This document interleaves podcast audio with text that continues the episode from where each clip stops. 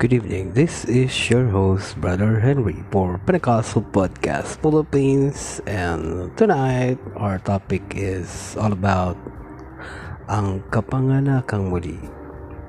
Ano ang kapananakang muli or born again? And to start our topic for tonight, let's uh, pray first. Lord, we thank you, we magnify you, good Lord, that uh, bless this topic for tonight, that your anointing be with us, and we thank you for this opportunity that uh, we ask you to touch our heart, our mind, and our souls, and also our ears, so that we clearly understand the word that you've spoken to us. In the name of our Lord Jesus Christ, amen. So our topic, mga kapatid, is all about ang kapananakang muli. Ano ang kapananakang muli o born again? Ito ay nakasulat sa aklat ng Juan three, verse one up to eight. Ang katagang born again ay namatawi sa labi ng ating Panginoong Hesus na may kaugnayan sa pagpasok sa kaharian ng Diyos. Hindi ito bagong reliyon tinatag ng sinuman, bagkos ito ay uh, kapaaraanan ng ating kaligtasan, ang pagpasok sa kaharian ng Diyos. Sino ang dapat uh, ipanganak muli? Lahat ay dapat ipanganak muli. Ayon sa Juan three verse seven. At uh, paano ang isang tao ay ipinanganak muli? Sa kapanganakang muli, may dalawang sangkap ang nakapaloob dito, ang tubig at espiritu. Juan three verse three to five. Hayaan natin na ang Biblia ang magpaliwanag tungkol dito. Tingnan natin kung may tinutukoy sa tubig at espiritu sa Biblia. Sa aklat ng Mateo three verse eleven. Mababasa natin sa dalawang sangkap na ito ang uh, binabautisman ko kayo sa tubig bilang tanda ng pagsisisi ninyo at pagtalikod sa inyong mga kasalanan. Ngunit dumating na ang uh, kasunod ko, ang magbabautismo sa inyo sa Espiritu Santo at apoy. Sumakatuwid ang kapananganak ng tubig at espiritu na tinutukoy ng Panginoong Hesus ay ang bautismo ng tubig at espiritu. Ang tao'y ipinanganak na muli sapagkat siya'y nabautismuhan ng tubig at ng espiritu. Pansinin ang mga sumunod na talata. Sa Gawa two, versikulo thirty-eight. Sumagot si Pedro, pagsisihan ninyo at talikdan ang inyong makasalanan at magbabautismo kayo sa pangalan ni Hesus. Hesu Kristo, tubig, at ipagkakalob sa inyo ang Espiritu Santo, Espiritu. Magawa, mga Gawa eight verse twelve at seventeen.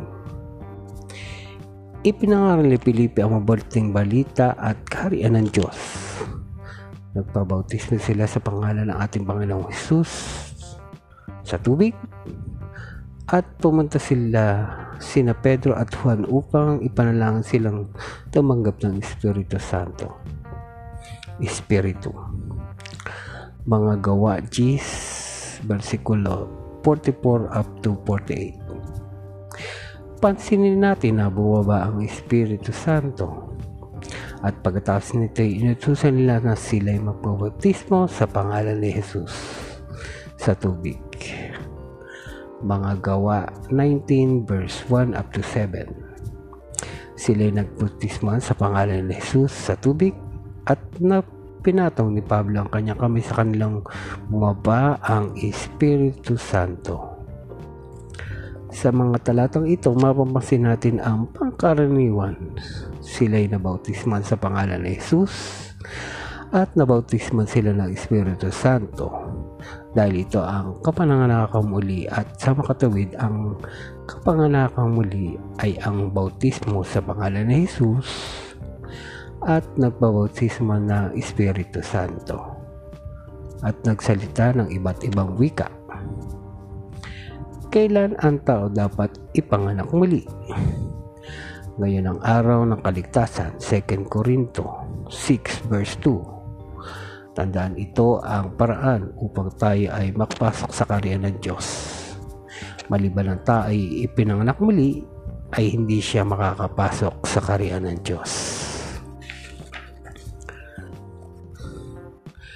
Kapag nanampalataya at tinanggap si Hesus bilang Panginoon at tagapagligtas sa ipinanganak na bang muli ang isang tao?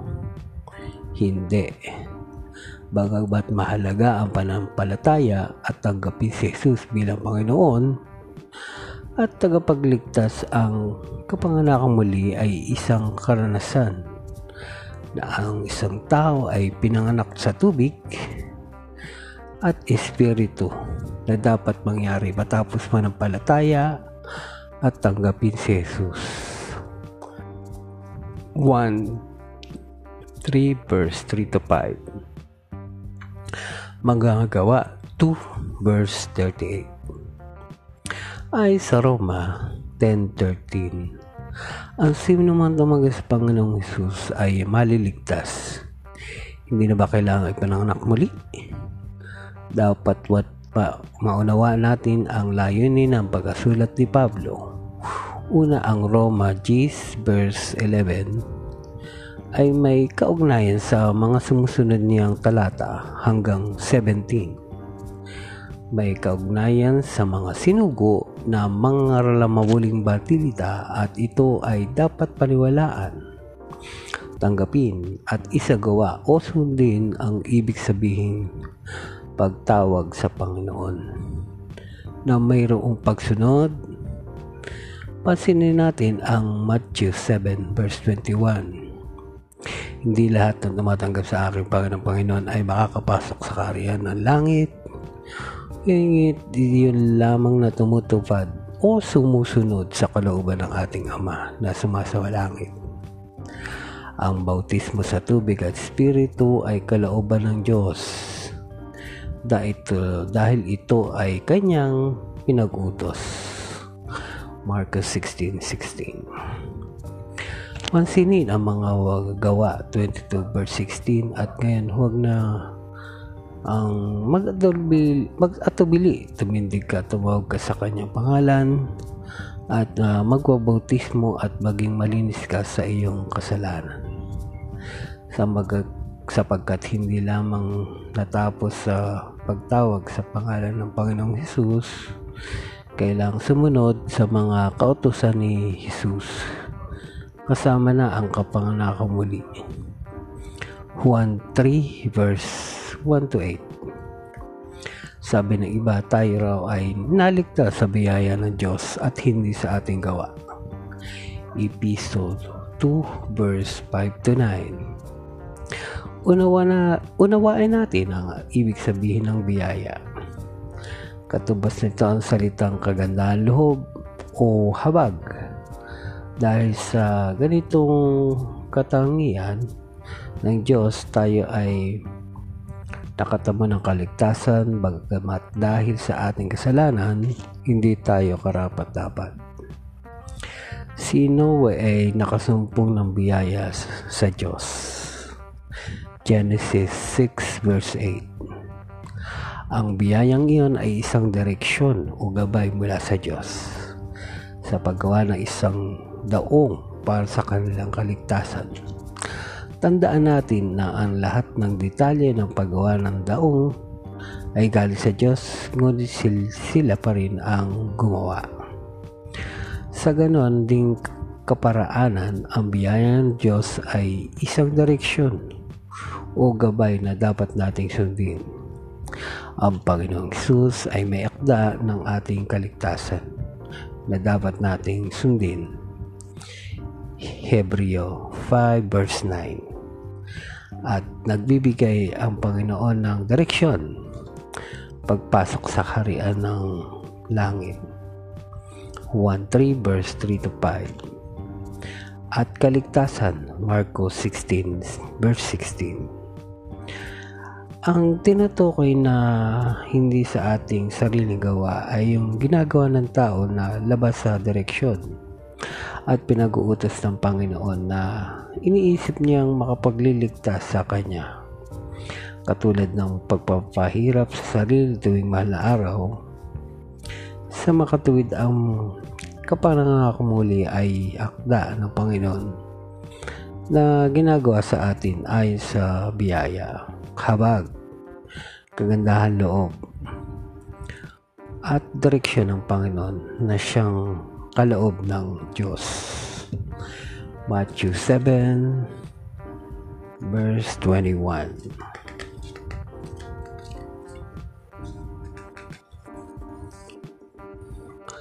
So hope you got the topic for tonight.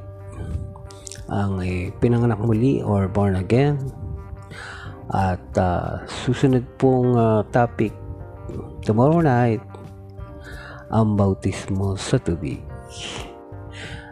Again, this is your host, Brother Henry, for Pentecostal Podcast Philippines. I would like to thank our sponsors, Anchor, Spotify, for our podcast for tonight. And uh, I would like to thank also our uh, listeners from uh, U P C I Philippines. And again, good night and God bless. Bye-bye. See you tonight, tomorrow night.